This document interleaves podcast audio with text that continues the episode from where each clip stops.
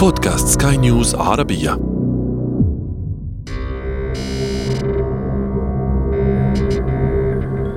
في مارس من عام 2021 تم بيع أول تغريدة نشرت على موقع تويتر أطلقها مؤسس الموقع بقيمة مليونين وتسعمائة مليون دولار. تم نشر التغريدة في الحادي والعشرين من مارس من عام 2006 وتكونت من عشرين حرفاً. كتب فيها دورسي أعمل على إعداد تويتر الخاص بي. تم مشاركة التغريدة على موقع تويتر فيما بعد عشرات الآلاف من المرات وحصلت على عشرات الآلاف من الإعجابات. وبعد 15 عاما تم بيعها بنحو ثلاثة ملايين دولار.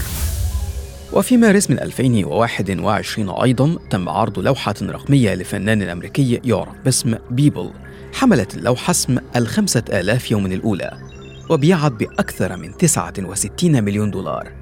أي أن سعرها تجاوز بعض لوحات فنانين مثل سلفادور دالي على سبيل المثال. لم تكن تغريدة دورسي ولا لوحة بيبل الأعمال الرقمية الوحيدة التي يتم بيعها مقابل أموال طائلة بل إن مزادات في دول متقدمة ومتاجر إلكترونية شهيرة باتت تخصص الآن لتلك الأعمال. لكن السؤال هو كيف؟ ما الذي يعنيه أن يدفع شخص ملايين الدولارات لشراء عمل رقمي غير مادي ولا يمكن حيازته فعليا؟ ثم بغض النظر عن قرار دفع الملايين مقابل امتلاك تغريدة حتى لو كانت لجاك دورسي لماذا يتم دفع تلك الأموال الطائلة لتغريدة أو عمل رقمي يمكن أن يكتب مثله تماما أو حتى ينسخ ويعاد نشره على آلاف المواقع في الواقع إن قررت أن تدفع ملايين الدولارات لشراء تغريدة لدورسي أو لوحة رقمية فأنا أضمن لك أن تكون فريدة.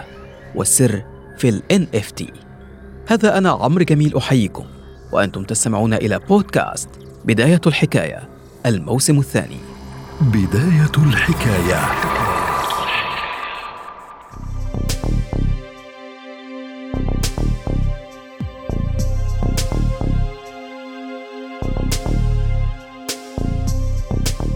في ستينيات القرن الماضي عمل باحثون على طريقة تدعم فكرة اللامركزية ونشروا ورقة بحثية تحدثت عن أنماط الشبكة اللامركزية. ظلت تلك الشبكة قيد الأبحاث النظرية فقط إلى أن تحولت في العقد الأول من القرن الحادي والعشرين إلى تقنية واقعية تحت مسمى البلوك تشين والتي كنا قد تحدثنا عنها في حلقة سابقة. باختصار هي نوع من قواعد البيانات اللامركزية أو الموزعة. التي تستطيع إدارة عدد غير نهائي من البيانات بشكل غير مركزي في نفس الوقت لكنها آمنة تماما ويستحيل تقريبا تزييفها أو التلاعب فيها لأن كل معاملة تحصل على رقم مميز لا يتكرر وتوزع على آلاف الكمبيوترات التي يستحيل اختراقها جميعاً. سمحت تلك التقنية بظهور العملات الرقمية وفي مقدمتها البيتكوين. وكانت واحدة من نتائج البلوك تشين هو ما يعرف بال non-fungible token أو الرموز غير القابلة للاستبدال والتي تعرف اختصارا باسم NFT.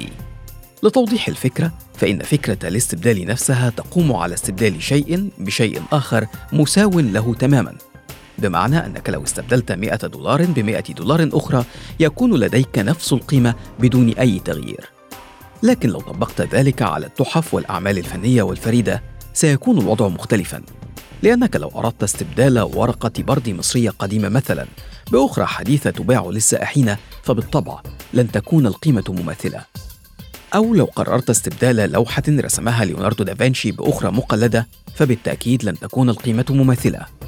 من هنا تبرز قيمة الأعمال الفنية الأصلية وتباع بملايين الدولارات.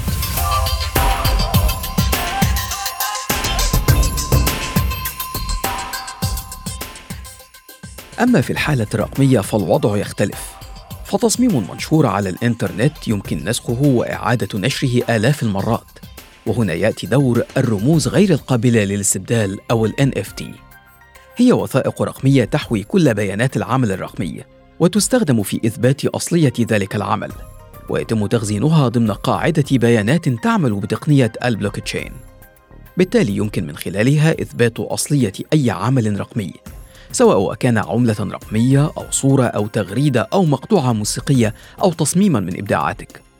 طبعا يمكن لأي شخص آخر مشاهدة ذلك العمل على الإنترنت أو نسخه وإعادة نشره، لكن ملكيته ستؤول فقط لمن اشتراه.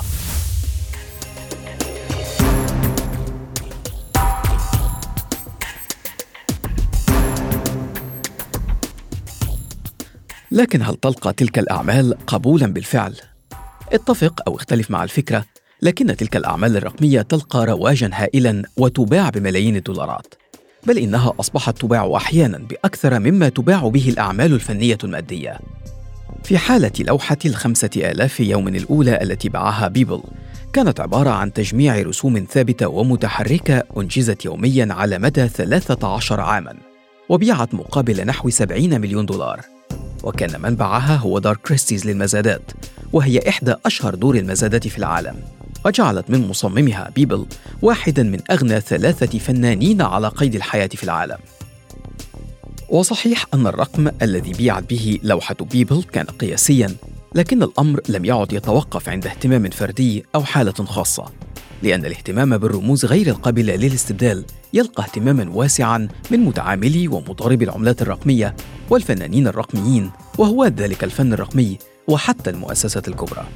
في الولايات المتحدة أطلق الدولة الأمريكي للمحترفين في كرة السلة ال NBA منصة للرموز المشفرة بنسق ال NFT تطرح مقتطفات لبضع ثوان من المباراة.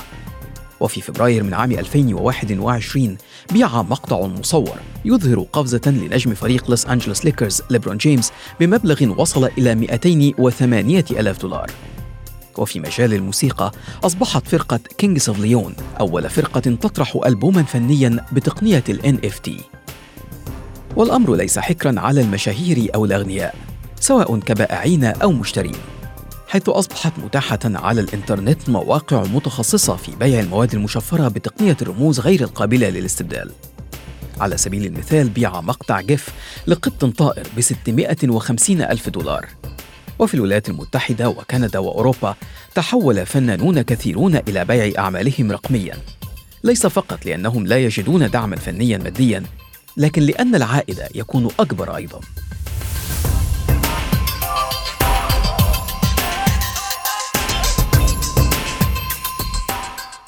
عن نفسي قررت أن أتجول في إحدى تلك المواقع الإلكترونية. موقع يدعى OpenSea ووجدت أن هناك العشرات إن لم يكن المئات من الأعمال الفنية التي تتنوع بين صور وكثير منها لقردة ولا أعرف السبب وراء ذلك إلى تصميمات خيالية إلى لوحات قد تبدو بلا معنى ومقطوعات موسيقية وكثير غيرها. وكلها تباع بأسعار تتفاوت بين العشرات إلى آلاف الدولارات ولكنها تباع جميعها بالعملات الرقمية. يعني شراؤك لمنتج رقمي ما أنك تمتلك هذا العمل. وحتى لو تم عرض نسخ أخرى منه سيظل ذلك العمل هو الأصلي بموجب الشهادة التي تحصل عليها عند شرائك له والتي تصدر بتقنية ال NFT أما لو كنت ترغب في نشر أعمال ترى أنها قد تصلح للبيع لعشاق هذا النوع فيمكنك أيضا من خلال نفس الموقع شراء ال NFT الخاصة بالمنتج الرقمي الذي ستبيعه. اللافت أن في حالة الأعمال المادية وعندما يموت مالك العمل ينتقل ذلك العمل إلى ورثته. لكن في حالة الأعمال الرقمية فإن كل ما يحصل عليه مجرد شهادة بها مجموعة أرقام. وفي حالة أن مالك العمل لم يفصح لورثته مثلا عن كلمة السر للموقع أو المحفظة التي يحتفظ فيها بصك الملكية يعني ذلك ضياع الملايين من الدولارات حرفيا.